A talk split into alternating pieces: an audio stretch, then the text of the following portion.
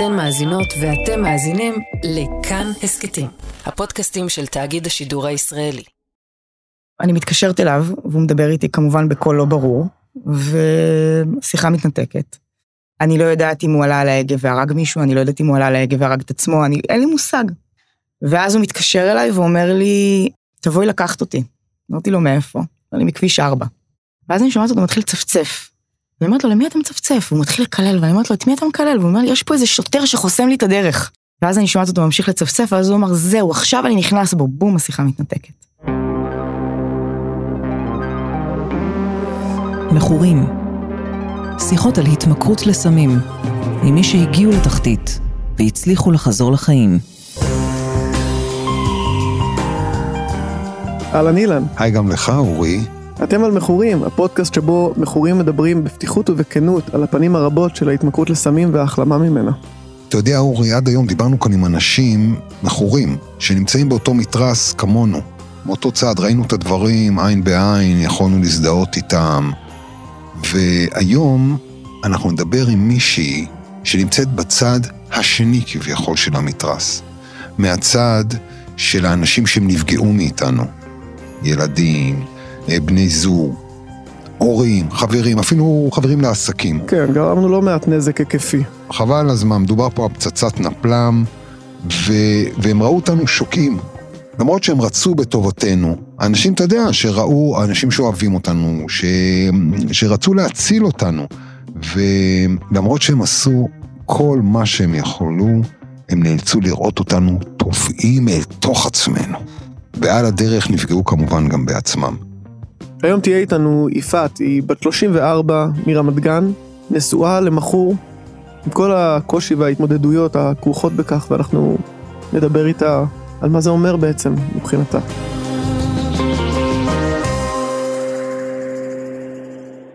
היי יפעת, לפני שאנחנו נכנסים לקטע של ההתמודדות עם, ה... עם ההתמכרות, בואי נתחיל קודם בקטע הרומנטי. איך הכרתם? עבדנו ביחד. חושבת שהיינו חברים מאוד מאוד טובים לפני שהפכנו להיות זוג. זוכרת שהיו לנו שיחות והיינו מספרים אחד לשני דברים והיינו כאילו אומרים, הוא היה אומר לי, אני לא מאמין שאני מספר לך את זה.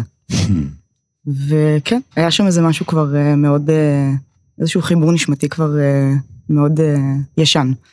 ואת ידעת שהוא, שיש סמים בחיים שלו אז? זאת אומרת, עישנתם אולי, עשיתם שחטות ביחד או... כן? כן, כן, אבל הוא היה בתפקוד מה שנקרא. אנחנו את החגיגות עשינו ביחד, אבל שנינו תפקדנו. ו... חגיגות זה אומר שגם את לא סאחית במיוחד. אז לא. עשינו את החגיגות ביחד, ונהנינו, נהנינו מהחיים, וגם כאילו הגדרנו את זה כאילו אנחנו נהנים מהחיים, טוב לנו ביחד. והיה טוב. היה טוב. מה, מה אהבת בו? יכול להיות שזה עדיין דברים שאת אוהבת בו היום, אבל אני ככה מנסה לחזור לרגע הזה, או לתקופה, תקופה הרומנטית היפה של החיבור, החיבור הנשמות הזה, מה... תראה, כאדם הוא אדם סופר כריזמטי, סופר אינטליגנט. אבל זה לא ישב, אני חושבת שזה לא ישב לא על הכריזמה ולא על האינטליגנציה ולא על המראה. זה ישב על זה שבתוך הקשר הזה קיבלתי איזשהו יחס מיוחד. מה הכוונה? הסיפור חיים שלי הוא מאוד ארוך, אבל uh, אני יכולה להגיד שבקשר איתו הרגשתי פעם ראשונה שרואים אותי. דיברנו בעיניים, הוא ידע מה אני מרגישה, מה אני רוצה, מה אני צריכה. אה, הוא דאג אה, לכל דבר בלי שהייתי צריכה למצמץ בכלל. לפני שזה יידרדר הרגשתי כמו בסיפור של רומאו ויוליה. עם הפרפרים בבטן ועם הלחכות שהוא יתקשר ועם ה... וואו, איזה אהבה גדולה. כזכור לי זה לא סיפור עם סוף טוב במיוחד. אני מקווה ששלנו יהיה סוף אחר. כל אחד כותב את הסיפור, זה סוף של הסיפור שלו. ובעצם אה, אנחנו אה, מתחתנים, אה, פותחים עסק ביחד. וקצת אחרי הנישואים אני מגלה שאני בהיריון. ועם ההיריון הפסיק השימוש שלי בכל חומר משנה תודעה. Hmm. שזה לא קשור ל... זאת אומרת, זו החלטה בריאותית למעשה. כן. אגב, זה לא מובן מאליו, זאת אומרת, מכורה הייתה יכולה פשוט, אם זאת הייתה מישהי שהיא מכורה, יכול להיות שהיא לא הייתה מפסיקה, גם עם ההריון. זאת אומרת, זה כבר שם איזשהו הבדל בין ה... בתוך הזוגיות הזאת. לגמרי. אה, ובעצם כשאני הפסקתי עם החגיגות, אז החגיגות שלו נראו לי פתאום אה, לא חגיגות, אלא פיגועים. למה בעצם? איך, איך זה, במה זה התבטא? תראה, זה משהו שהוא ממש כזה... זה לא, זה לא אה, יום אחד היה ככה ויום אחד היה ככה, זה משהו שהולך ומידרדר לאט לאט, ואז גם מאוד קשה להרגיש, אה, זה לא איזה צונאמי. זה התבטא בזה שהוא... זה היה מנהל אותו ולא הוא את זה. זאת אומרת, כשצריך לקום בבוקר אז לא קמים. אה, זה לעלות על ההגה כשאתה לא מפוקח. אה, והיית ערה לזה שהוא, שהוא, שהוא נוהג שהוא לא... כן. שהוא לא... כן, כן. ואפשרת את זה? זה לא היה בשליטתי, ניסית לשנות אותו? ניסית ל... בוודאי. כל המאמצים שלי היו מוקדשים ללשנות אותו. אה, יש איזה משפט שאומר שאנחנו מתחתנות עם פוטנציאל, אז אני ממש הרגשתי שאני מתחתנת עם פוטנציאל לא ממומש, ועכשיו משימת חיי היא אה, ליישר את, ה... ליישר את הסיפור. בואי נחזור רגע אבל לחיים היומיומיים, בסדר? כי בסופו של דבר אנחנו חיים את היום-יום. זאת אומרת, את צריכה, צריכה להרדים את התינוק, את צריכה ללכת לאיזשהו מקום ושהבן זוג יישאר איתו.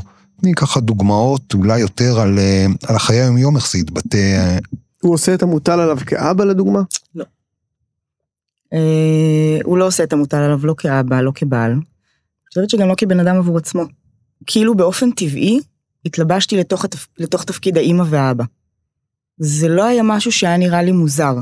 כאילו בגלל שהדבר הזה הוא, הוא ongoing, הוא כאילו נבנה, אז אה, פשוט הבנתי איזשהו חלק לא מודע בי כנראה הבין, שהאחריות היא עליי. שאת צריכה להגדיל ראש בכל... שהכל תני, דוגמאות פלסטיות, את יודעת, כמה אמ, בבוקר. אני קמה, קודם כל, אני זו שקמה בלילה.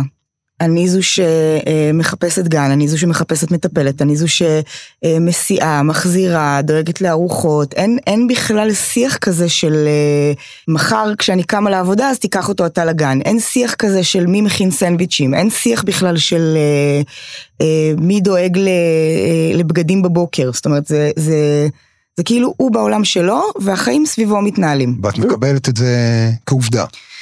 אני כל פעם משלימה עם עוד משהו קטן. זאת אומרת, בפעם הראשונה אני משלימה עם זה כש, כשהקטן שלנו נולד, ש, שאני קמה בלילה. כי כנראה שהוא לא ישמע אותו בכלל. ואני מתחילה לקום בלילה, ואז אה, בפנטזיה הקודמת שלי היה, אוקיי, אה, אמא קמה בלילה, אבא עוזר ביום. אבל זה לא עלה לי בכלל לבקש. זאת אומרת, אה, הפחד אה, שקינן בי שהוא לא יקום, הוא לא שאין ישמע, עם מי לדבר. שאין עם מי לדבר. לא ו- דיברתם על זה. וגם הוא דורש, גם הוא צריך אה, אה, איזשהו טיפול, גם את, את גם מטפלת בו, שהוא הוא כל כך בהזנחה שהוא לא צריך שום דבר, הוא... הוא דורש לפעמים יותר טיפול מהילדים. מה, יש לך שני ילדים למעשה. כן, אני תמיד אמרתי שזה מצחיק כמה שבעבודה אתה יכול להיות מנכ"ל ובבית אתה לא יודע איפה התחתונים שלך נמצאים. כאילו, אה, זה ממש היה במקום של... אה, להעביר ערוץ בטלוויזיה אם השלט לא עובד, אז אין את המנגנון הזה של הרגע אני אנסה לפתור את זה, יש ישר לקרוא לי. ממש כמו ילד קטן. גם הייתי ממש בהכחשה, זאת אומרת, המשכתי לתכנן תוכניות כאילו אני נשואה לאדם בריא, אה, וכל פעם שהגיע משבר, פתרתי כל משבר בפני עצמו. אני חושבת שכל הזמן סיפרתי לעצמי שבגלל שאני, אה, שאני לא משתמשת כבר בשום חומר משנה תודעה, אז אה, אולי אני רואה את זה בצורה מוגזמת. כאילו אולי אה, את היסטרית? אולי אני היסטרית. אגב, זה גם משפטים שנאמרו ונזרקו אצלנו בבית, שאני היסטרית ואני דרמטית, ואני... מה את אה, עושה, סיפור? אני עושה סיפור מכל דבר, אני נתפסת על דברים קטנים, אני לא... אה, אני מחפשת כל הזמן להיות קורבן, אני מחפשת אה, להיות צודקת, אני כל הזמן מספרת לו כמה הוא לא בסדר. אה, וזה היה נשמע לי כאילו, אוקיי, זה, זה לא מריבות רגילות של בעל ואישה, של כמה האישה חופרת וכמה הגבר כאילו אין לו כוח לשמוע. פשוט היה נראה לי שאצלנו זה קצת בעוצמות יותר גבוהות. אני ככה גם מרגיש שהכריזמטיות שלו, לצד מניפולטיביות של מכור, הייתה פה, הייתה פה מרכיב מאוד, אה, מאוד משמעותי בשיחות ביניכם. כי אתה חייב להיות מטיב- מניפולטיבי כדי לתחזק התמכרות סביב אנשים ברור. שהם לא. ברור. אמ, תראה, יש מושג שנקרא פישינג. אני תמיד אומרת ש... הוא היה עושה לי פישינג ורואה איפה, איפה, איפה זה נתפס. שיטת מצליח. בדיוק. אמ, ולמכורים יש אמ, איזשהו אה, מדריך פנימי כזה על איפה הכפתורים של הצד השני. וככל שאנחנו מתחילים לזהות את הכפתורים, ככה הם אה, נהיים יותר מתוחכמים, והם מצליחים להגיע לכפתורים שממש על הירח, אף אדם מעולם לא היה בו. בואי נשמע על איזה כפתור או שניים. תני כפתורים. אה, כפתרי, אותנו. אמ, זה היה יכול להיות במקום של אמ, כמה הוא רק זקוק ליחס ממני ולחום ואהבה, וכמה פעם הייתי רואה אותו, ומאז שהילד נולד אני כבר לא מתייחסת לצרכים שלו, לא אכפת לי מזה שכואב לו או רע לו, או שהוא לא מרגיש טוב. אה, זה היה יכול להיות אמ, כמה הוא משתדל ועושה, ואני רואה רק את הדברים הלא טובים, אז הוא היה מספר לי, ממש כאילו ב, בתוך איזושהי רשימה, אה, את כל הדברים שהוא כל כך מתאמץ, והיה לו כאילו גם את הזיכרון הזה של להדגיש את כל הדברים המיוחדים שהוא עשה, ואיפה הדברים המיוחדים שאני אה, אומרת לו שהוא לא בסדר. ואת בכלל, בכל הזמן הזה עסוקה בלקום בלילה, למי אני יש זמן בכלל יוצאת לעשות מהבית עם רשימות? נעל אחת ביד ותינוק על הכתף, וכאילו מתרוצצת, בזמן כאילו שהוא לא יודעת איזה יום. ועושה היום. רשימות. כן. עכשיו הוא בסאטלה 24/7? לא, בסופי שבוע, רק בסופי שבוע. רק אז בסופי מה שבוע. קורה בשאר השבוע? הוא ישן. מה את אומרת? אה, אני. אחדד את זה, הוא- השימושים הכבדים היו בוויקנדים. באמצע השבוע כשהוא היה כבר מתעורר, אז הוא היה יוצא למרפסת, מדליק ג'וינט. מתערבב עם עצמו, חוזר לישון. זאת אומרת, באמצע השבוע לא היה תפקוד. התפקוד היה בסוף שבוע, סביב כל הפאודות. מה שנקרא, הוא התחיל הכי חזק ובסוף שבוע הגביר מבצע סבתא, כן. לגמרי. אילן, גם אתה היית בזוגיות בתוך הסרט הזה. כן, בהחלט. אני חייב להודות שכשאת תיארת את, ה... את מהלכי השיחה ביניכם, או, ה... או ההאשמות ביניכם, או הניסיון ללבן את הדברים, אני שמעתי שם את עצמי בכמה מקומות, היה לי לא נעים כל כך, אני חייב להודות. מה למשל? אז יש משהו, אצלי היה, שידע להפוך סיטואציות. זאת אומרת, שפתאום ממש ככה. שפתאום אשתי לא הבינה איך עשיתי את המהלך הזה, שמתוך שלושה משפטים שהיא באה באיזה טענה עליי, פתאום היא יוצאת הלא בסדר, היא לא הבינה, אה, אה, היא לא הבינה את, ה, את, ה, את זה- ההיפוך. זה מדהים ש- שאומרים שאתה יודע, שאתה- אם מכורים היו יכולים להביא את יכולות הרטוריקה שלהם שהם אה, מביאים להצדקת השימוש וההתמכרות בתוך יחסים ומסביב למקומות אחרים, אם לעסקים או לוואטאבר, בואנה אנחנו היינו או, מצליחני על. או, או. לא, אבל אני חוזר ל... רוקט סיינס. לגמרי למה rocket ש- science. כן, למה ש... אז זהו, אז לדברים בדיוק על מה שאמרת. שאמרת.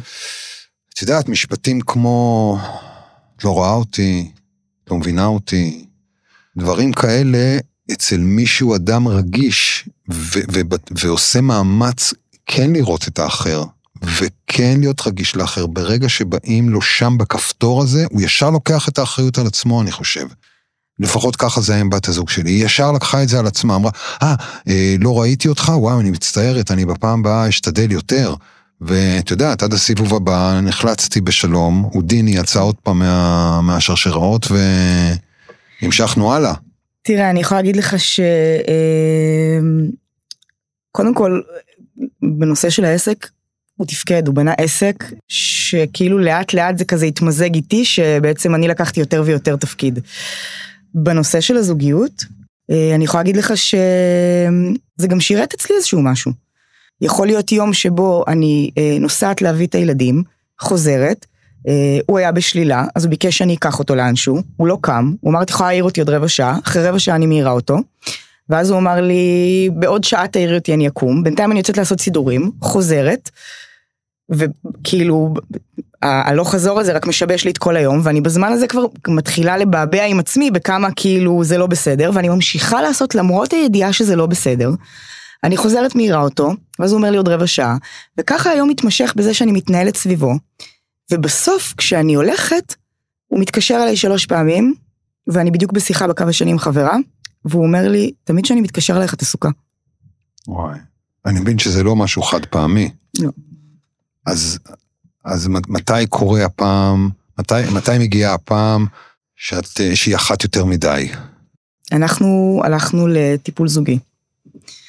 ובעצם לא הלכנו לטיפול זוגי, הלכנו לאותה מטפלת כי אמרנו שאנחנו רוצים הדרכת הורים. שזה מהר מאוד הפך לטיפול זוגי, כי זה הפך למלחמת האשמות.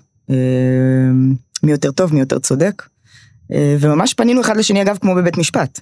לטענתך, ואז הוא לטענתך, ואז אבל אם היה קורה ככה, אבל את כאמור בפסקה א', היה, אה, ככה התנהלנו. ואז אה, לתוך הטיפול מתחיל להתעורר אצל המטפלת שהוא מכור. איך היא קולטת?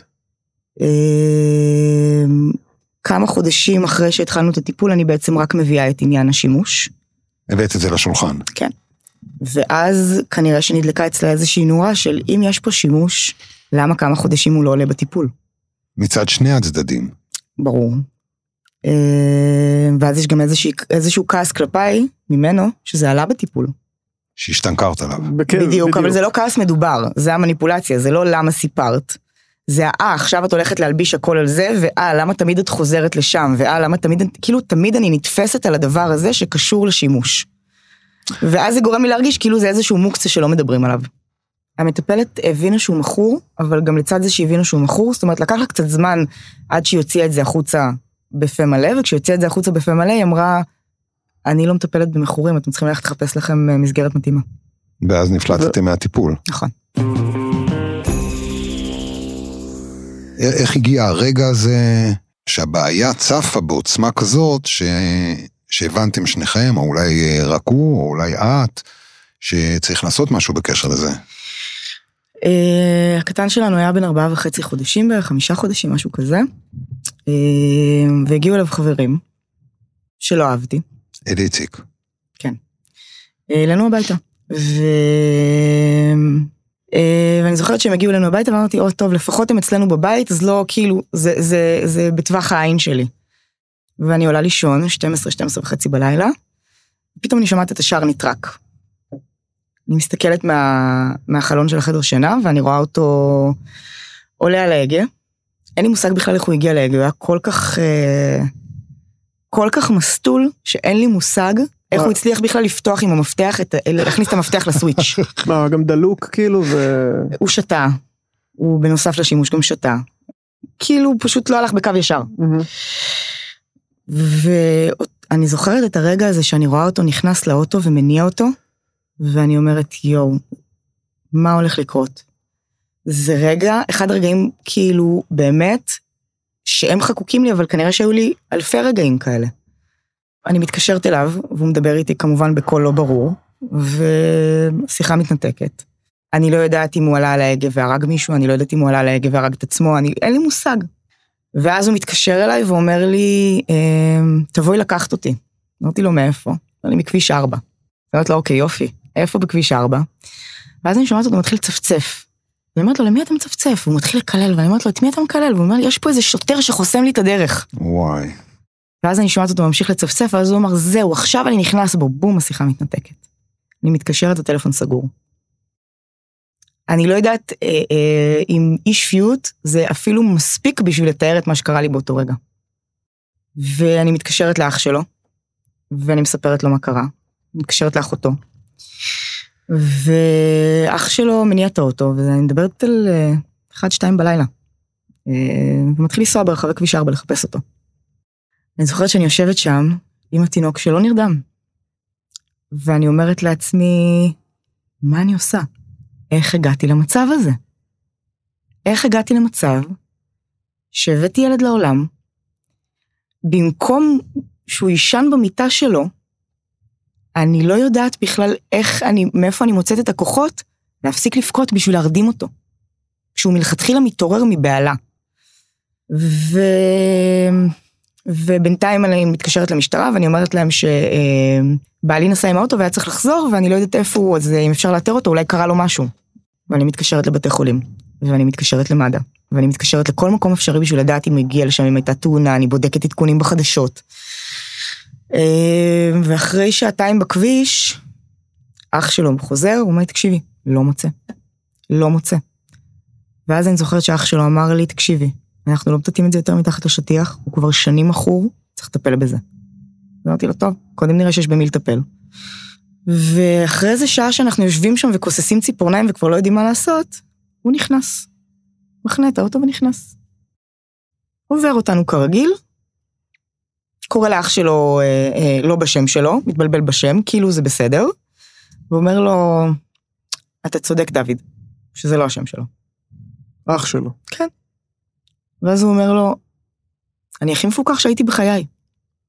עכשיו, מה אתה אומר לבן אדם כזה? אני לא יודעת אם כעסתי, או פחדתי, או, או, או, או השתגעתי, אני לא יודעת אפילו מה הרגשתי מרוב שכל קשת הרגשות פשוט השתוללה אצלי בפנים. או שמחת שהוא חזר הביתה בכלל. אני לא בטוחה ששמחתי. אני לא בטוחה ששמחתי. באיזשהו מקום היה בי איזשהו חלק קטן שקיווה שהמשטרה תעצור אותו. כי אם המשטרה עוצרת אותו אז הוא כלוא איפשהו והוא לא יכול לעשות נזקים. לא לעצמו ולא לנו. ואחרי הסיטואציה הזאת, אה, הוא קם אה, למחרת ב-12 אחת בצהריים, אה, ואח שלו בא, כל המשפחה שלו הגיעה, היה כאילו מין אינטרוונשן כזה, אה, ואומרים לו שדי, מספיק. ואז... אה, סליחה רגע, אמ, זה מעניין שאת אומרת שהמשפחה שלו באה, זאת אומרת, את, את לא הספקת לה- לעניין הזה, היה צריך איזה כוח הרבה יותר גדול מאשר את, זה... נשמע שהייתה קורבן בתוך זה כבר. אני בכלל הייתי אשמה בזה שהתקשרתי למשטרה, זה מה שעניין אותו. למה התקשרתי למשטרה להגיד להם שהוא על ההגה?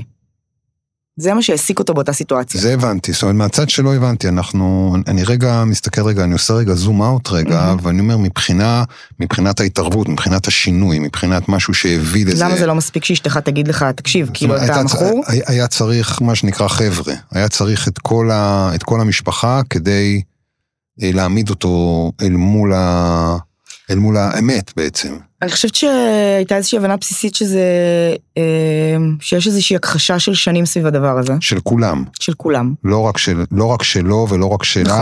נכון. ובגלל שיש פה הכחשה מאוד גדולה, לבוא ולשים משהו כל כך גדול על השולחן, כי כאילו להגיד מכור, אה, אה, זה, זה לשים עליך איזושהי תווית של איזשהו משהו שהוא תחתון מהחברה. תגידי, אבל עם כל, עם כל הכעס והקושי, הצלחת גם להסתכל עליו, על מה שהוא עובר כ... כי יש פה איזה בן אדם ש... ש... שסובל? כי זה עלה בטיפול, אז בכל זאת, אומרת, הייתי הוא בטיפול. הזוגי, בטיפול הזוגי זה כן עלה, עניין, ה, הוא לא משתמש, עניין השימוש. הוא לא משתמש שהמ- רק בשביל שיהיה לו כיף, הוא, הוא כנראה קשה לו, כמו כל מכור אחר, שלא משתמש אך ורק כי הוא אוהב כן, סמים. אבל לי זו הייתה אז שפה זרה, אני מבחינתי, יש סדר עדיפויות, ברור. ובסדר עדיפויות הזה הוא בוחר להשתמש, והוא אה, ב- בעצם מה שהוא מחפש זה את ההנאה שלו. מהמם. לא היה בכלל בלקסיקון שלי שהוא בורח ממשהו. אה, ואז הוא ניסה להפסיק לבד. אה, כשהוא ניסה להפסיק לבד הוא הלך לפסיכיאטר ולמטפל. אה, זה החזיק חודשיים. ואחרי חודשיים באיזושהי חופשה שנסענו אליה, כשאני כל כך התלהבתי ושמחתי, אני זוכרת שהיה ט"ו באב לדעתי, ורציתי להראות לו ש... בוא הנה כאילו אנחנו כבר חודשיים סוגרים את עצמנו בבית אפשר ליהנות גם בלי זה. בוא ניסע לבית מלון הפתעתי אותו עם בית מלון ואמרתי לו בוא ניסע ונהנה. כבר היה משומש בדרך. הוא נהנה. כן. כן. הוא הביא סנדוויצ'ים היום אני. יודעת שלא אבל אה, אז כן. ראיתי את זה ככן. בואי נחזור רגע לאינטרוונשן. מה קורה אחרי זה? בוקר שאחרי.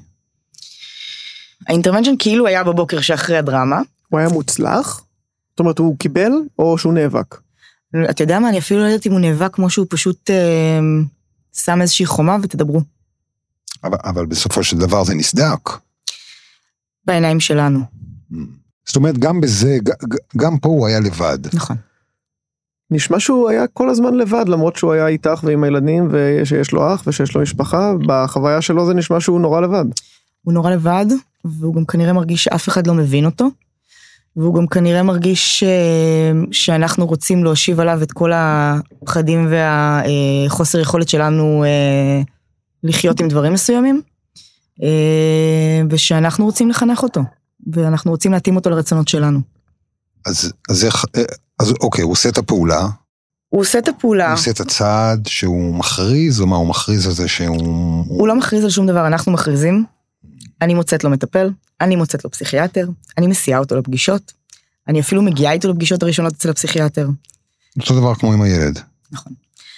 אני לא אשכח שבאותה פגישה שהגעתי, אז uh, הוא התחיל לספר לו על החגיגות שלי, ואז המטפל אמר לו, למה אתה מנסה לתפוס אותה עכשיו כמכורה?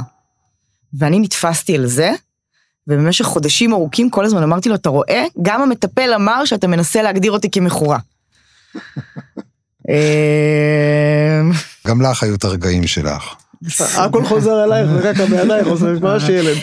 כן, אה, וזה בהחלט קקה בידיי אגב.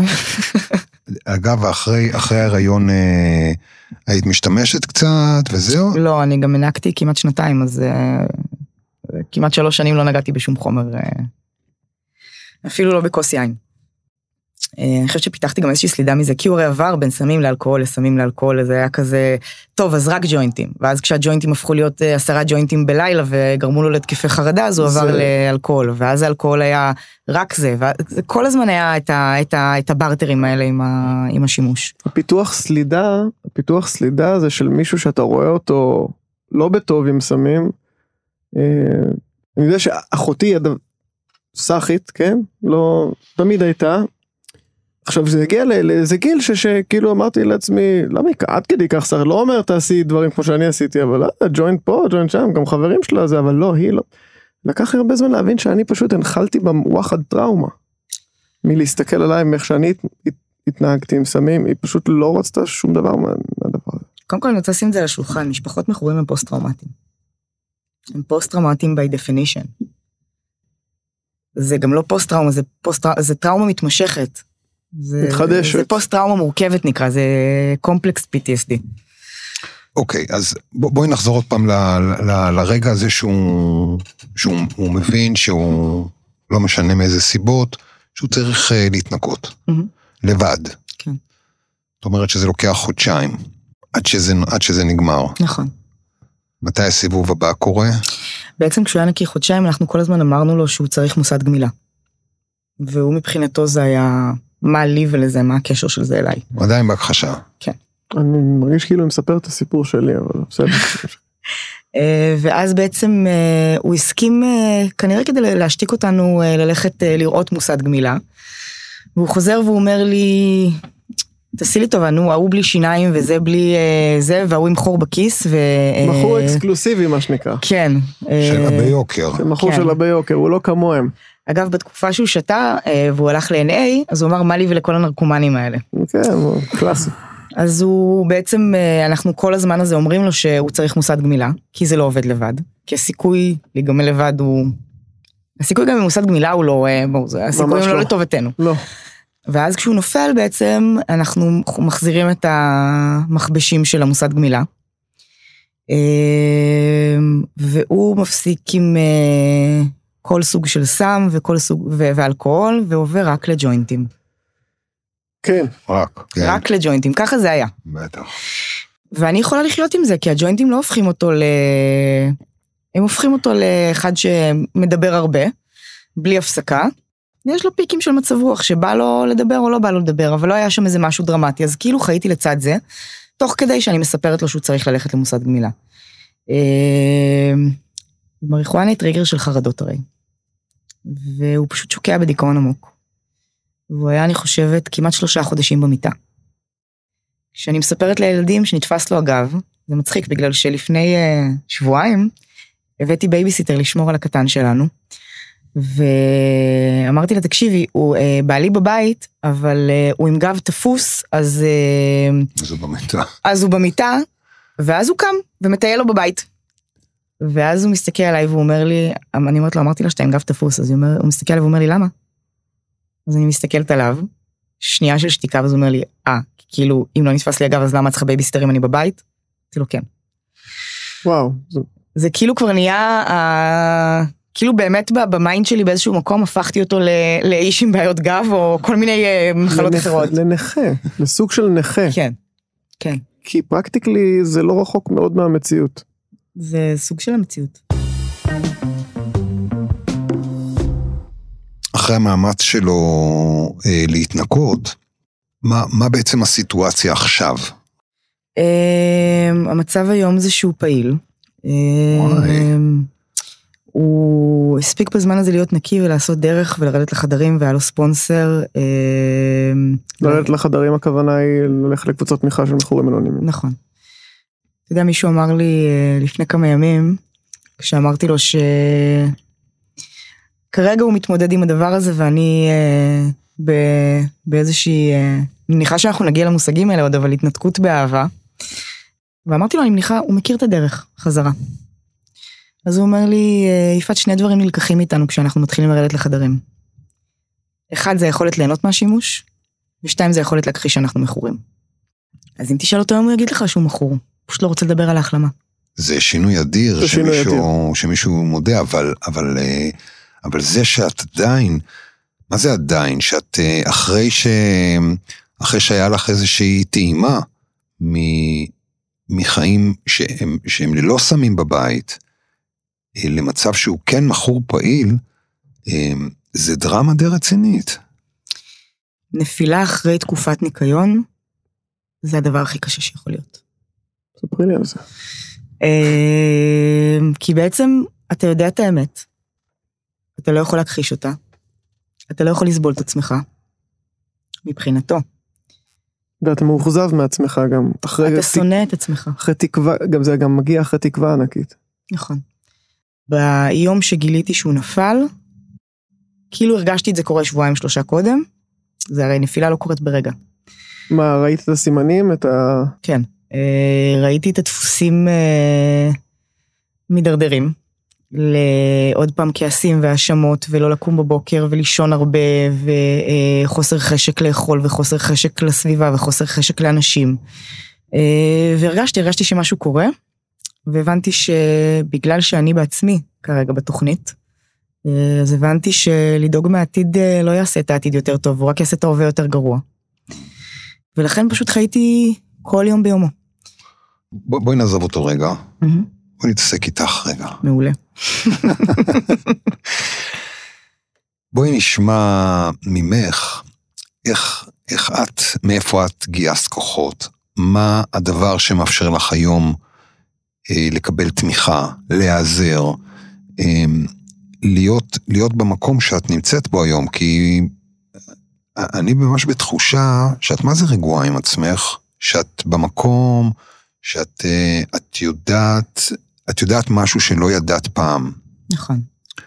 קודם כל, כשאתה שומע אותי רגועה עם עצמי, סביר להניח שאם היית מדבר איתי אה, לפני שנה, היית שומע משהו דומה, פשוט היה מזויף.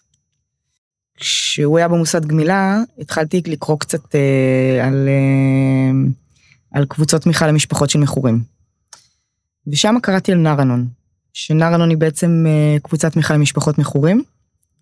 אה, קבוצות אה, אנונימיות, בדיוק כמו ב- במכורים אנונימיים, אה, עושים שם קבוצות צעדים, ספונסר, בדיוק אותו דבר. אה, קראתי על זה, סליחה, כשהוא עוד היה במוסד גמילה, וסיפרתי לו על זה, הוא התייחס לזה כאיזה משהו כזה, אוקיי, בסדר, שלך.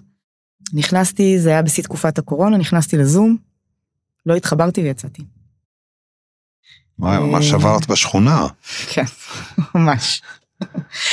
אמ, אני זוכרת שגם כשסיימתי את הפגישה הראשונה בזום, אז אה, אה, כתבתי את הצעדים, כי מקריאים את הצעדים, ואז הוא הסתכל על זה ואמר לי, וואי, זה כמו הצעדים שלנו. מה אתה אומר, כן. קולומבוס?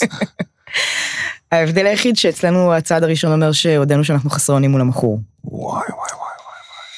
אה, יואו, איזה ארדקור זה. וואלה, קיבלתי עכשיו בום- בוקס בבטן, נו. אה, לא, אתה מדמיין את אשתך. כן, מרגיש כמו פגע רע, אתה יודע. כנראה כי חכה, היית רע, התחלתי. אילן. אמ, שאנחנו חסרי אונים מול המכור. אמ, ובעצם אמ, אני, אני כאילו יוצאת מהפגישה וכאילו משהו בי לא רוצה לגעת בזה. עוד לא הבנתי איזה תהליך אני הולכת לעבור. ובעצם הוא, כשהוא יוצא ממוסד גמילה, אז יש שם קבוצות כל יום, כל היום. ואני מרגישה ששלחו את בעלי 20 שנה קדימה בזמן, ואני תקועה איפשהו שמה מאחור. ורגע, מה קורה עם כל הסבל שאנחנו סבלנו?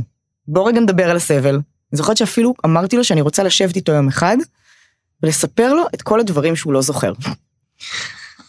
והייתי בטוחה שזה יגרום לו כאילו להסתובב כזה במקום של אה, מה את רוצה, מה את צריכה, אני הולך לעשות. והמשכתי עם, אה, עם, עם אותם דפוסים שלי. הרי אצלנו אומרים שאנחנו מכורים למכור. ולהיות מכור, מכור למכור זה אותם דפוסים. זה אותם דפוסים של אגו, של שליטה, של קורבנות, של אשמה, של אה, אובססיה. אה, אבל את לא, את רוצה להיגמל מהמכור? את לא רוצה. אני, אני רוצה ר- להיגמל מהאובססיה למכור. מהאובססיה למכור. כן. אוקיי. תראה, זה כמו שיש אנשים שהם אה, מכורים אה, לאוכל, שיש להם אכילה רגשית. הם כן. לא יכולים לא לאכול יותר. בדיוק דיברנו על זה רגע לפני. אז זה הרבה יותר קשה, כי אז באמת מה אתה עושה? כי אתה, נכון. אתה לא יכול אה, כן, להיות. בהימנעות. זה, זה הרבה יותר קל אה, לכרות את, ה, את הכמיהה מאשר אה, להתמודד עם אינסוף פיתויים. זה כמו שאני אגיד לך עכשיו, בוא תשב מהבוקר עד הערב מול הסמים, ותפתח לעצמך את ה... תכוות מחדש את המוח, לא להיות בכמיהה לסמים. או לא להתעסק בזה באובססיביות, או שזה לא ינהל אותך. שהסם לא ינהל אותך. אבל שנייה, פה רגע אני רוצה לשים איזה, איזה הבהרה. המכור הוא לא אובייקט, הוא אדם שאת חיה איתו.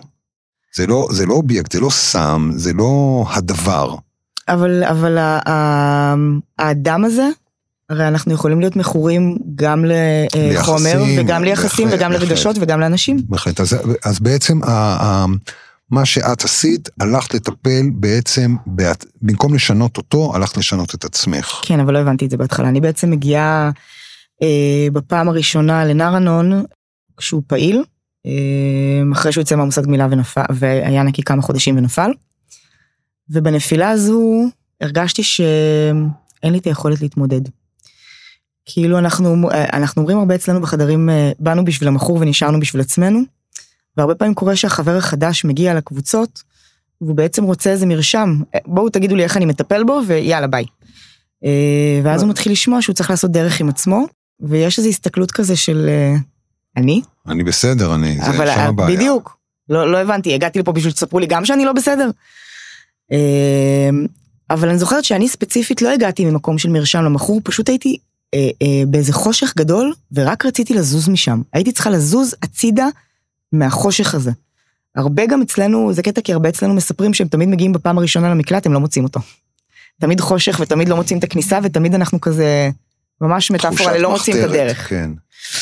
אה, אני מגיעה לקבוצות ואני, אה, אה, הרבע שעה האחרונה מוקדשת לחבר החדש, אז אני מתחילה לשפוך, ואני מתחילה לבכות ואני לא מפסיקה. ובפגישה השנייה אני מתחילה לבכות ואני לא מפסיקה. ואני זוכרת שאמרתי שם, אני רק רוצה שקט בחיים. ובפגישה השנייה או השלישית, אה, אלוהים שלח לי מלאך, שזה הספונסרית שלי. אה, לא ידעתי אז מה זה כוח גדול, לא ידעתי מה זה בכלל, לא ידעתי בכלל בדפוסים שלי מה זה בקשת עזרה. כי אם יש משהו שמאפיין את משפחות המכורים זה שאנחנו שולטים בהכל ואנחנו לא צריכים עזרה מאף אחד, אנחנו יודעים לעשות הכל לבד. זה גם מאפיין את המכור מן הסתם. אה, רק שאצלנו זה מתעתע בגלל שאנחנו כביכול בעיני החברה התקינים. אה, הבסדרים. הבסדרים בדיוק. מה, אה, איזה, איזה דברים מאוד חשובים את חושבת שלמדת ב- בנער ענון שלא ידעת קודם, שהיום את יודעת? קודם בין כל, אם על עצמך או על התמכרות. קודם כל הדבר הראשון זה שהתמכרות היא מחלה. היא לא עניין של כוח רצון או סדר עדיפויות. יש איזה כעס מאוד גדול שאנחנו מסתובבים איתו, שאתה בוחר בסמים על פניי, אתה בוחר באלכוהול על פניי, אתה בוחר בהימורים על פניי, לא משנה. וכאילו אנחנו לא מעניינים אותך. זרקת אותנו לפח ובחרת ליהנות עם הדבר הזה. וכשאני מבינה שזה מחלה, ולוקח לי זמן להבין שזה מחלה, כמו כל מחלה אחרת, אז איזשהו אה, אה, עול יורד ממני. שזה לא בגללי, שאני לא התפוקה, שזה לא משנה אם אני רק אשנה את ההתנהגות שלי, או רק אגיד את הדבר הנכון.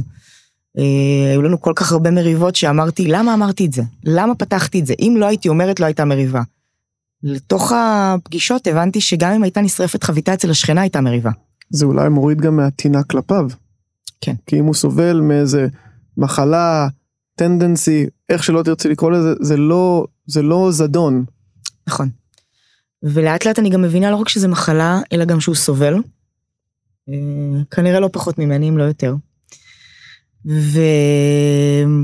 ושהשימוש הוא כדי לברוח מכאב מאוד גדול, מאוד מאוד גדול. ואז אני מתחילה להתמקד בעצמי. ואני מתחילה להבין שלא סתם התחתנתי עם בחור. התחתנתי עם בחור כי גם אני לא יכולתי לגעת באיזשהו כאב מאוד מאוד גדול בעצמי, ורציתי להציל מישהו. ואת מי רציתי להציל בעצם? את עצמי. את אותה ילדה קטנה שעברה כנראה איזושהי טראומה. וכשאני מבינה שאני רוצה להציל את עצמי, אז אני בעצם גם, כמו מכור, לומדת מחדש אה, לבחור בעצמי. שיש לי קול פנימי. שיש לי קול פנימי שהוא לא בא לי. Hmm. יש לי רצון משלי. והרצון שלי הוא לא לאו דווקא הרצון שלו. וזה ממש, אה, אתה יודע, יש הרבה אצל מכורים ומשפחות מכורים אה, קעקוע של הפניקס. כן, לא שמתי לב. אה, שהפניקס בעצם עוף החול זה להיוולד מחדש, זה לקום מהעפר. Hmm. ואנחנו ממש נולדים שם מחדש. כי אני היום יכולה לשבת איתך רגועה, וכואב לי עליו, ולהיות בחמלה כלפיו. כי אני כבר לא מרחמת עליו, יש משהו מאוד מתנשא בלרחם על מישהו. יש לי חמלה כלפיו כי אני יודעת שאני אוהבת אותו, כי אני יודעת שקשה לו, אבל אני גם מבינה שהוא צריך לעבור דרך הכאב כדי, אה, אה, הוא צריך להגיע לתחתית כדי לעלות. וכשאני הגעתי לחדרים, גם אני הייתי בתחתית, גם לנו משפחות המכורים יש תחתית. ותחתית לא חייבת להיות, יש איזו תפיסה כזו שתחתית היא אה, אה, עיקולים ואין שיניים ולא יודעת מה. תחתית היא בנפש. יש הרבה מכורים מתפקדים שמגיעים לתחתית. יש איזה משהו שאת שמחה עליו, שנקלט במרכאות לתוך הסיטואציה הזאת של חיים עם מכור? כן. קודם כל עשיתי הסבת מקצוע. היית אשת מכור מקצועית, ועכשיו מה? ועכשיו עכשיו אני את- מסיימת שנה ראשונה. לימודי פסיכותרפיה ממוקד התמכרויות ופוסט טראומה. וואו. ואני ביום הראשון שלי במכללה ישבתי ואמרתי שהגעתי לשם כי אני מבינה שזה בכייה לדורות. זאת אומרת, המכור הפך להיות מכור כי אף אחד לא טיפל בטראומה שלו. והיום בארץ אין שום מענה לילדים של מכורים. אין. אין, פשוט אין. ו... ואני זוכרת ששיתפתי שהגעתי לשם כי אה, אני רוצה לטפל בילדים של מכורים. אז אה, קודם כל עברתי מעסק קמעונאי לנפש האדם, אה, ואני מוצאת בזה הרבה יותר משמעות. אני יכולה להגיד שקיבלתי את עצמי במתנה. אני יכולה להגיד שהקשר שלי עם הילדים שלי, הרצון לתקן את הילדים שלי שלא יכאב להם. כאילו יש איזה משהו שאומר, מי אמר שילד, מה, מה, מי אמר מה זה ילד מוצלח? ילד מוצלח זה תלמיד טוב, זה, זה, זה רופא, זה... ואז כאילו ב, ב, ב, בתובנה הזו, המדרגה הבאה זה להגיד, אוקיי, ילד צריך חום ואהבה. אבל מי אמר שמה שילד צריך זה רק חום ואהבה? אולי ילד צריך להבין שזה בסדר גם לכעוס, וזה בסדר גם להיות מתוסכל. הרצון שלי לחבק אותו בכל מצב, זה לתת לו להרגיש שזה לא בסדר לכעוס. ואלה תובנות שנופלות בדרך. אני רוצה לשאול רגע, לחזור שנייה לקבוצות תמיכה של נרנון, של הבני משפחה של מכורים. אני אף פעם לא הייתי בקבוצה כזאת, אה, אני הולך לקבוצות של המכורים מן הסתם, אה, וגם המשפחה שלי אף פעם לא הלכה לקבוצה כזאת, אני לא חושב שהיא מודעת אה, לקיומה, ורוב המשפחה שלי, אני חושב, לא יודעים כלום על התמכרות, לא מבינים כלום בזה. הם, גם עכשיו, גם עשר שנים אחרי שיצאתי לדרך הזאת של אה, לא להיות מכור פעיל, אני רוצה לשמוע ממך, מעניין אותי, איזה דברים שומעים בחדרים האלה של נרנון מכל מיני אה, אה, בני משפחה של מכורים, דברים כאלה נפוצים שאת, נגיד, דברים שכמו שזרקת, אה, שחברים חדשים מגיעים, הם, הם בכלל רק רוצים לשמוע עצות מה לעשות עם הבן שלהם ש... או עם אבא שלהם שמכור או עם חברה שלהם שמכורה. איזה עוד דברים נפוצים כאלה, אתה יודע, כמעט קלישאות של נרנון שאפשר לשמוע שם. תראה, המשפטים הם אותם משפטים, כמו במכורים אנונימיים, אבל אה, אם אני אלך למה אנחנו, מה מאחד אותנו, אנחנו שומעים המון, המון, המון אה, את המקום הזה של הפחד על הילדים. את המקום של ההורים שאומרים, איך מתנתקים מילד? מתנתקים. כן. אנחנו לומדים בנרנון להתנתק באהבה, יש מושג שנקרא להתנתק באהבה. אנחנו לא מכירים את זה, אני לא מכיר את זה. אוקיי, אז, אה, אני לא מכיר את אז זה. אני רוצה לה- להזכיר לך שדיברנו כאן עם טניה, ואם יש דבר מופלא שאימא של טניה עשתה בשבילה, היא פשוט שמה לה גבול ואמרה, עד כאן. נכון. וזאת הייתה ההתחלה של, ה, של, של ההחלמה ושל הדרך שטניה בחרה, שהביאה אותה למקום חדש לגמרי, עד שאימא שלה מתוך אהבה לא סגרה לה את הדלת, היא לא הלכה לחפש אה, פתח אחר. יש אצלנו משהו שנקרא להיות מאפשר כפייתי. ברגע שאני לא זה- סוגרת לך את זה הדלת, ביטויים מופלאים. ברגע שאני לא, לא סוגרת לך את הדלת, אני מאפשרת לך להמשיך להשתמש. ואנחנו, המושג התנתקות באהבה מלמד אותנו בעצם, אני מאוד מהר הבנתי שאני צריכה להתנתק. כי- ממנו. ממנו. אה, לא ממנו כמו מההתמכרות. ואז... אה, מהאובססיביות אליו, לא ממנו. מהאובססיביות, מהרצון לשנות אותו, מהרצון ל, אה, אה, לשלוט בו, מהרצון אה, לנקות אותו. זה משהו ששומעים הרבה, אפרופו דיברת על, על אימהות או הורים שבאים לילדים ו, ורוצים באיזשהו אופן בכוח, זאת אומרת, איך אפשר להציל אותו? איך אפשר להציל את הילד שלנו? נכון. ויש גם איזשהו משהו בעצם, המושג התנתקות, התנתקות באהבה נולד מ, מ, מזה שיש לנו המון כעסים. אמרת שהמשפחה שלך לא מכירה את נער אנון. הכאבים שלנו לא נעלמים כי אתם מתנקים. אנחנו לא. סוחבים איתנו ארגזים של טינות. והרי מה זה טינה? זה החלודה של הכעס. ועד שאתה לא עושה תהליך ונוגע בעצמך, בעצמך, לא במישהו אחר, אתה לא יכול לשחרר את הטינה. וטינה זה כמו חומצה שמאכלת את הכלי, איזה חברה קרובה אמרה לי, ומשפט פשוט גאוני, טינה היא כמו חומצה שמאכלת את הכלי שהיא נמצאת בה. אני מאוד, אני מאוד מזדהה עם זה והייתה הייתה לי שיחה לא מזמן עם אה, אבא שלי ששאל אותי למה אתה כל כך אוהב לקרוא לעצמך מכור נקי? איך אתה אוהב את זה? וזה כאילו כאילו כאילו אני עושה את זה בשביל הפאן כן? עכשיו פעם היה לי הרבה יותר טינות. הר- הר- זאת אומרת אני לא יכול להגיד שאני נקי מטינה אבל פעם הייתי שומע ממנו דבר כזה זה, זה היה נגמר בפיצוץ. ואנחנו יושבים בארוחת צהריים ואחרי איזושהי דרך שעשיתי, אני חושב שמצאתי איזשהו מקום אצלי כדי להגיד לעצמי בחמלה, אורי, הוא לא מבין, הוא לא מכיר את זה. נכון. זה הגיוני מה שהוא שואל.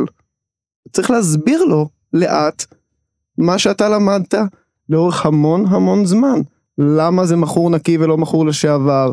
למה אתה ממשיך ללכת אפילו שלא השתמשת בסמים כבר שנים? כל מיני דברים כאלה ש... אבל זה לא בדיוק מכירים. העניין, שזה לא עליך להסביר. כי כשאתה מסביר, הוא עדיין בתוך הטינה. כנראה, אני לא מכירה אותו, אבל אני יכולה להגיד לך מהניסיון שלי. כשהוא יסביר לי משהו, אז אני עדיין עסוקה ב... אני לא שומעת אותו בכלל. המוח שלי לפני התוכנית כל הזמן עבד על... אה, הנה עוד פעם הוא בא לסבן אותי, הנה עוד פעם הוא בא לספר לי סיפורים ולמכור לי אה, שקרים. וכשאנחנו מגיעים ומבינים שזה, מח- אני רוצה לחזור לנושא של התנתקות באהבה, הנושא של התנתקות באהבה נועד גם לשחרר אותנו מכעסים וטינות, כי להתנתק, אפשר, זה לא פשוט, צריך אומץ גם בשביל להתנתק. בטח מילד, אבל גם מבעל. להתנתק באהבה זה אומר להבין שזה מחלה. יש איזו מטאפורה, ש... זה לא מטאפורה, זה סיפור ב... באחד הספרים שלנו, אמ, שמישהי מספרת שהיא בהתחלה אה, הייתה כל הזמן צריכה, אה, אה, היה לה בעל אלכוהוליסט, והיא כל הזמן הייתה צריכה להרים אותו מהרצפה, ונשבר לה הגב. ואז כשהיא הגיעה לחדרים, והיא הבינה שהיא צריכה לעשות התנתקות, אז היא פשוט נתנה לו לשכב שם בחצר והלכה.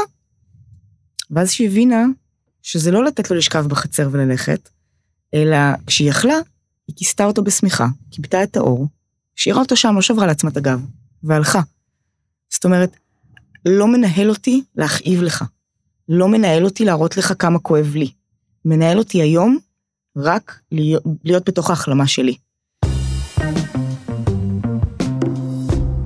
אמ, אני רוצה לשאול אותך היום, כשאת אמ, את פוגשת מישהי או מישהו שהיה בסיטואציה שלך, אה, וככה שואל אותך מה, מה לעשות, מה את מציעה לו?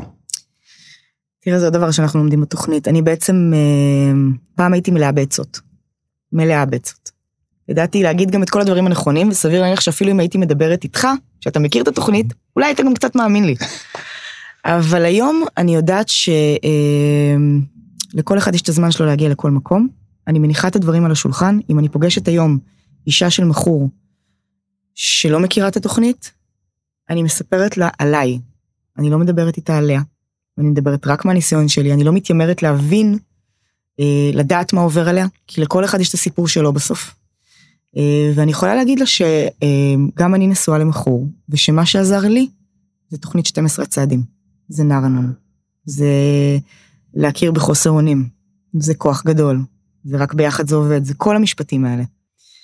אה, זה מעניין שתמיד חושבים על 12 הצעדים כמשהו שרק מכורים עושים.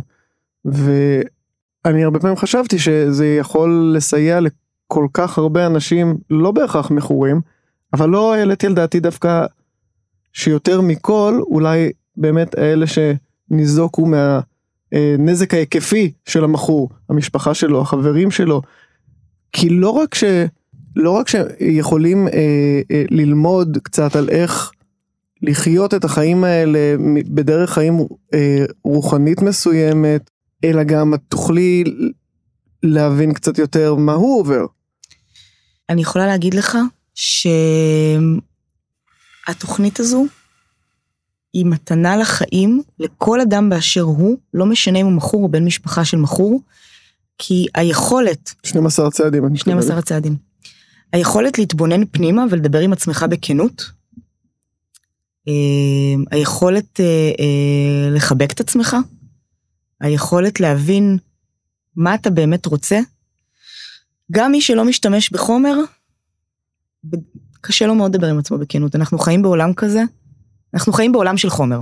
לאו דווקא חומר משנה תודעה. אני יכולה להגיד לך שאנחנו קוראים, יש לנו חוברת שאנחנו קוראים בכל תחילת פגישה, עם, עם טקסטים שאומרים, קודם כל שהתמכרות היא מחלה משפחתית. היא לא מחלה, היא מחלה משפחתית. ואנחנו, אחד המשפטים... הולכים לרופא משפחה. צקו לגמרי, לגמרי. אני חושבת שבכלל אלוהים הוא רופא כללי. אבל שאתה לא רואה את הניצחונות הקטנים של אחרים, אתה רואה את ההפסדים שלהם בעיקר. ואנחנו אומרים שם שכולנו עשויים מאותו הבד בגזרות שונות. ותאמין באחרים, ותאמין בהם שהיו להם ניצחונות שלא ראית. ואתה יכול, אה, אתה לא יכול לשנות אחרים, אתה יכול רק לאהוב. כל כך תודה שבאת אלינו. תודה לכם. ודיברת איתנו, זה היה מרתק. תודה ממש. לכם. זה גם כאילו fucking mind blowing, אני הייתי ב... אני מוצף, אני שתקתי רוב הזמן כי היה לי קשה לשמוע אותך. בנימה אופטימית זו. שוב תודה. תודה יפעת. תודה לכם. דיברנו פה הרבה על נקודות תחתית, רגעים של שפל רוחני או פיזי, ועכשיו כשאתה נזכר, אתה, בתקופה של השימוש, יש סיטואציה כזאת שעולה לך בראש, מישהו בבני המשפחה שלך? הרגת אותי. אתה יודע, בפרק הראשון, אייל מדבר על נקודות תחתית, הוא אומר שם שנקודות תחתית זה לא מעצרים וזה לא... זה לא הדברים האלה. התחתיות האמיתיות הן רגשיות ורוחניות. איזשהו מוות רוחני, איזשהו משהו שלא יכולת לסבול יותר מבחינה רגשית, וכשזה מגיע למשפחה, זה, זה הדברים הכי קשים לי. בייחוד, תראה, אם יש מישהו שלא ויתר עליי לכל אורך הדרך, זה אח שלי. וזה לא שהוא מבין משהו בהתמכרות. אבל אם יש מישהו שכל הזמן ראה אותי, גם כשלא פתחתי לו את הדלת. פיזית, שהוא בא אליי עם הילד שלו ודפק ולא פתחתי להם את הדלת. הוא ראה אותי. אז כשהייתה פעם אחת שכבר לא היה לי כסף ברמה של אין, לא יכול, לא יכול לקנות פלאפל. אין לי כסף, הכל יצא על סמים. הייתי חודשיים וחצי ב-NA ונפלתי אחר כך.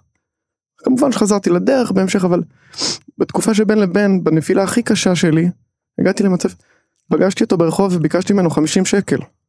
וואי וואי אמרתי לו, תביא 50 שקל, אני רעב.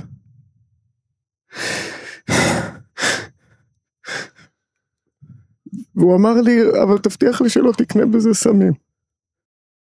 וידע, וידעתי שאני משקר לו, והוא ידע שאני, והוא ידע שאני משקר לו. עכשיו מה זה, כולה שיקרתי, מה, אבל זה, מי אני? זה לא אני. לבן אדם הזה אני משקר. זה חרא. חזרתי, הרגשתי כל כך אפס, כאילו אני תופס מעצמי בן אדם שיש לו מילה. ולמכור אין לו מילה. מכור פעיל אין לו מילה. וחזרתי וקניתי פלאפל ועם יתר הכסף קניתי את הסמים הכי זולים שיכולתי לקנות. והזיכרון.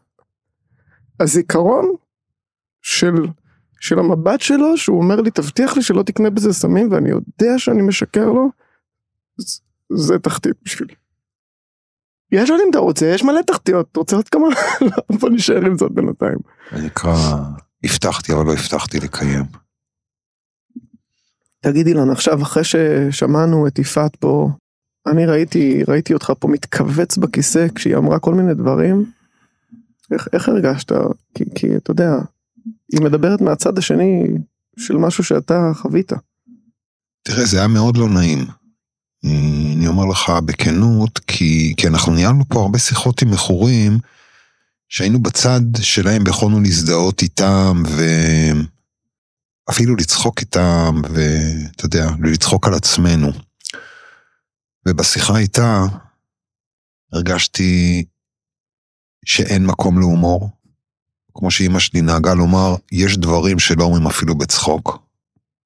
לא היה מקום, לא, לא הצלחתי, לא, הצלחתי להשחיל איזושהי קלילות, לא לעצמי ולא גם בתוך השיחה. למה? הרג... זה לפת אותי, זה סגר אותי מכל הכיוונים. הרגשתי שהדברים נאמרים אה, בצורה ישירה שאני לא יכול כמו פעם אה, להכחיש.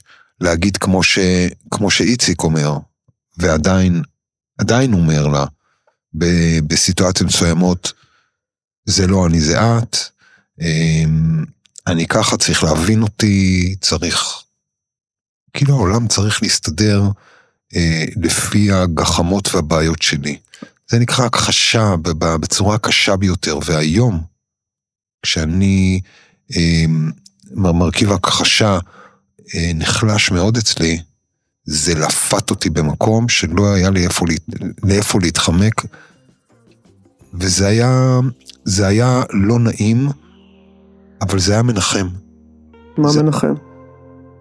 מנחם שאין לי לאיפה לברוח, שאני לא רוצה לברוח, שאני מוכן לשבת ולשמוע את הדברים, להכיר בהם, להודות בהם, ולהכיר תודה על כך שבאיזשהו מקום זה מאחוריי.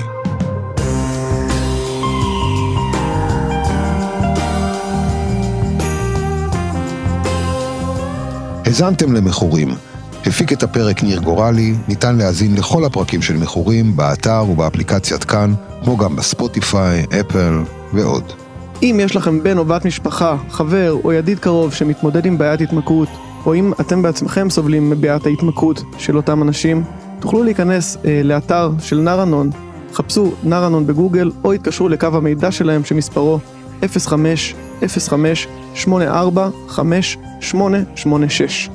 אורי, אני מאוד אוהב אותך. אני אוהב אותך גם.